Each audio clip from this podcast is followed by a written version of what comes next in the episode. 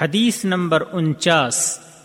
عن عائشه رضي الله عنها قالت كانت يد رسول الله صلى الله عليه وسلم اليمنى لطهوره وطعامه وكانت يده اليسرى لخلائه وما كان من اذى سنن ابو داود حدیث نمبر تینتیس اور صحیح بخاری حدیث نمبر ایک سو اڑسٹھ۔ اور صحیح مسلم حدیث نمبر چھاچھٹ دو سو اڑسٹھ اور جامع ترمیزی حدیث نمبر ایک ہزار آٹھ سو اٹھاسی اور سنن ابن ماجہ حدیث نمبر تین ہزار دو سو اٹھاسی۔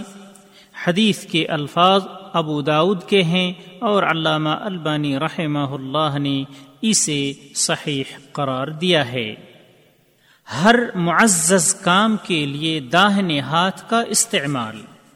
ام المؤمنین عائشہ رضی اللہ تعالی عنہا کہتی ہیں کہ رسول اللہ صلی اللہ علیہ وسلم کا داہنا ہاتھ وضو اور کھانے کے لیے اور بایاں ہاتھ پاخانہ اور ان چیزوں کے لیے ہوتا تھا جن میں گندگی ہوتی۔ فوائد نمبر ایک، یہ اسلام کا مسلمہ اصول ہے کہ ہر معزز کام کے لیے داہنے ہاتھ کا استعمال کیا جائے۔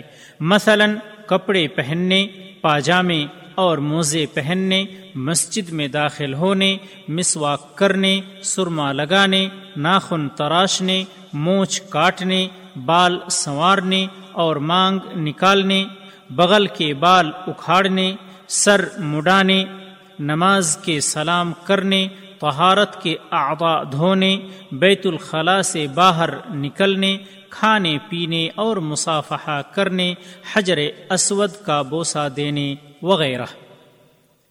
نمبر دو، اور جو تکریم اور تشریف کے برخلاف ہے، اس میں بایاں ہاتھ استعمال کرنا مستحب ہے۔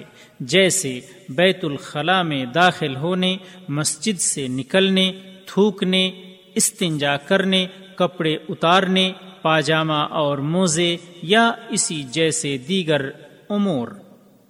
نمبر تین، ایک مسلمان پر تمام دینی امور میں رسول اللہ صلی اللہ علیہ وسلم کی پیروی لازم ہے۔ راوی کا تعارف ملاحظہ ہو حدیث نمبر پانچ۔